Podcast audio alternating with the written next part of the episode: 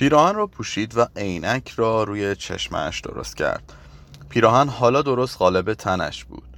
فقط سرشانه ها کمی تنگ بود و به پستان ها فشار می آورد یخش را درست کرد و موها را انداخت روی شانه و پستان چپش. خانم چیکار می‌کرد که موهاش همش رو پستون چپش بود؟ می نشست و می‌خواند گفتم شازده من هم می‌خوام کتاب بخونم. گفت باشد من معلم سرخونت میشم. توی این کتاب ها همش حرف از جد کبیر بود یا از نمی‌دونم کی. کمربندش را به دست گرفت. این کمر لعنتی. کمربندش را بست و نشست روی صندلی. گردنش را خم کرد. آینه کوچک را برداشت و خودش را توی آینه نگاه کرد و زیر چشمی به خانمش که حالا سرازیر پهلوی شازده ایستاده بود. خیره شد. با دست موهایش را صاف کرد و دید که باز موهایش آشفته است و آنها را شانه زد. توی آن تخت آدم می‌تونه راحت بخوابه. دراز به دراز پاهاشو می‌تونه باز کنه و به تا خیره بشه. به اون گل و بوته گچبری نگاه کنه. به اون فرشته کوچولو که از وسط گل اطلسی اومده بیرون. به اون آینه های ریز. چرا یه بالش شکسته؟ به خالش نگاه کرد. خانم می‌گفت من اعتقاد ندارم. این حرفا مال آدم های بی سر و پاس. مال آناست که باید صبح تا شب جان بکنند و شب حتی برای خوابیدن جا نداشته باشند. خدا کنه شازده بلند بشه بیاد بریم سر میز. آخه غذا سرد میشه. شازده آن طرف میز و من این طرف میز. چرا بچه دار نمیشه؟ دلم می‌خواست ده تا بچه داشتم.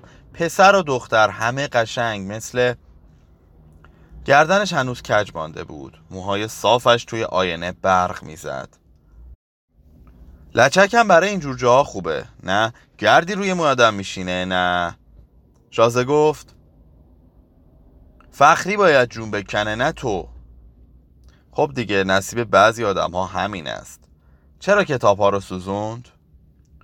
چشمهایش تار شده بود و دیگر نمی‌توانست همه تارها را از هم تمیز بدهد. اما خط میان پستانها و خالش را می‌دید. چرا بلند نمی شود امشب دیگر چه مرگش شده؟ نکند؟ وقتی خندید دید که چین کنار لبهایش پهنتر شد. هرچه نگاه کرد خال را میان چین کنار دهانش ندید. خطوط چهرش میلرزید. موها توده سیاه و سیالی بود که تا روی پستان چپش امتداد میافت چشمش پشت شیشه های قطور عینک پلک نمی‌زد و حالا می توانست آنجا در آینه میان آن خطوط لرزان و درشت و سیال خانمش فخر و ببیند.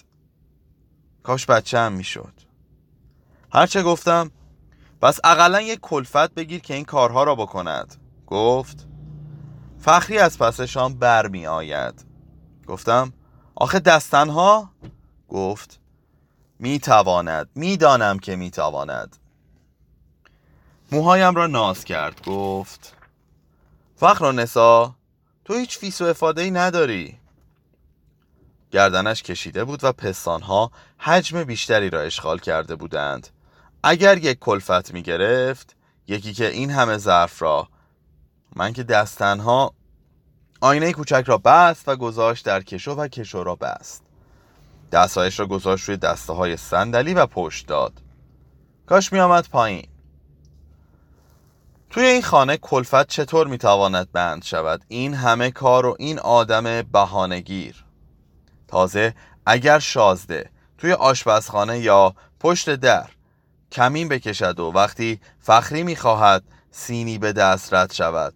کفلش را نیشگون بگیرد و دستش را بکند توی سینه دختر مردم. بلند گفت آخر شازده این کارها قباعت دارد. سر پیری و معرکه گیری؟ شازده گفت جد کبیر صد تا زن سیغه و عقدی داشت صد تا.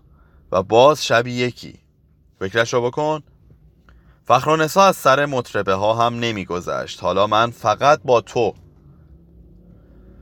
شازده صرفه کرد و شنید که شیشه های رنگی پنجره ها لرزید فخر گفت خب این چه ربطی به حالا دارد؟ آن هم با یک کلفت سرخانه. آخه شازده گفتن کلفتی گفتن. اگر مردم بفهمند اگر پسرمه های ناتنی و دختر خاله های تنی بفهمند. شازده گفت. به جهنم. شازده گفت میدانی فخر و نسا پدر بزرگ دستور فرموده بود منیر خاتون را داغ کنند.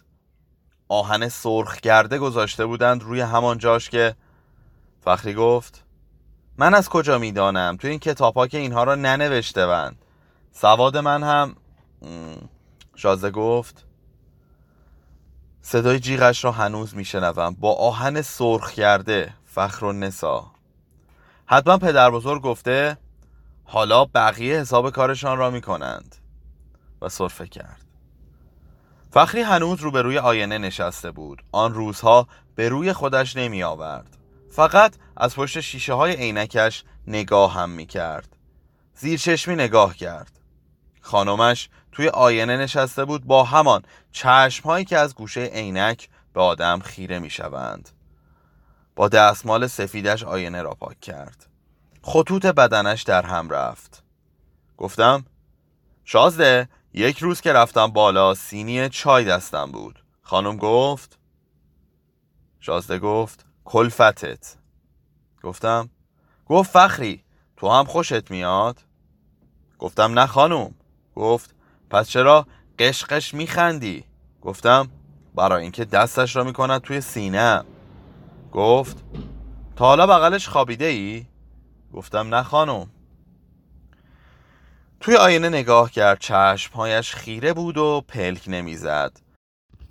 دو خط نازک چینهای پیشانیش را دید. گفت قباحت داره فخری پس اقلا بلند گفته بود دستش را دراز کرد و خواست استکان را از توی سینی نقره بردارد. من که تقصیری نداشتم. اگر شازده دلش می‌خواست اگر خانم همش مینشست چرا اینقدر لاغر بود؟ بازوها مثل دو تا چوب باریک بود سفید بود. دستش روی هوا مانده بود. سینی چای دست فخری بود که پیشبند بسته و لچک به سر آن طرف توی تاریکی ایستاده بود.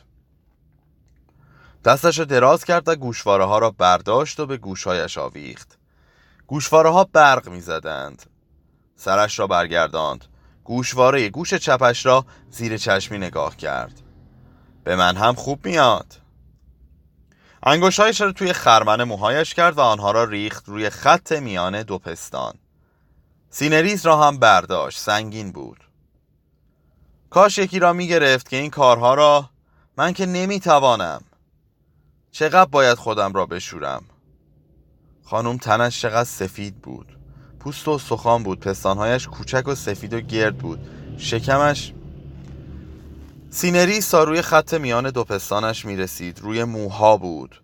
با انگشتهایش دانه ها را یکی یکی لمس کرد. خانم از این یکی هیچ خوشش نمی آمد آن همه جواهر داشت. یک مجری صدفی پر. می نشست روبروی آینه و آنها را یکی یکی گردنش می کرد می گفت فخری جان ببین به من میاد. بلند گفت به من هم میاد چقدر خوب. می گفت فخری جان بهتره تو بروی بخوابی. من منتظر میمانم. به نظرم باز تو یکی از این پایه های قمار مانده. گفتم خانم من هم بیدار میمانم. چشمی و خیره به فضای آن طرف نگاه کرد و به بخاری که نیمی از آن توی آینه افتاده بود و گفت تا صبح بیدار میمانم تا شازده. دستبندها را برداشت و یکی یکی دستش کرد هنوز تنگه. این انگشت ها انگشت های خانم کشیده و سفید بودند ناخونهایش آخر وقتی آدم از صبح تا شب با این همه ظرف. گفت کاش یکی را می گرفت برق دستبندها را توی آینه نگاه کرد و فضای کنار بخاری را که فخری هنوز آنجا پشت سر خانمش ایستاده بود. شازده توی تاریکی ایستاده بود داشت دست های سردش را به تن برهنه فخری می‌کشید. آهسته آهسته رفتم نزدیکش دستم را گذاشتم روی شانهش گفتم شازده قباحت دارد. پس اقلا مثل جد کبیرت عقدش کن. شازده برنگشت داشت گردن فخری را میبوسید.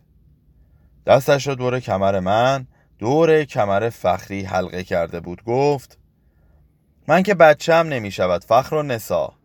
گفتم پس اقلا ببرش روی تخت اینجا که نمی شود شازده گفت باشد تو یکم حوصله داشته باش.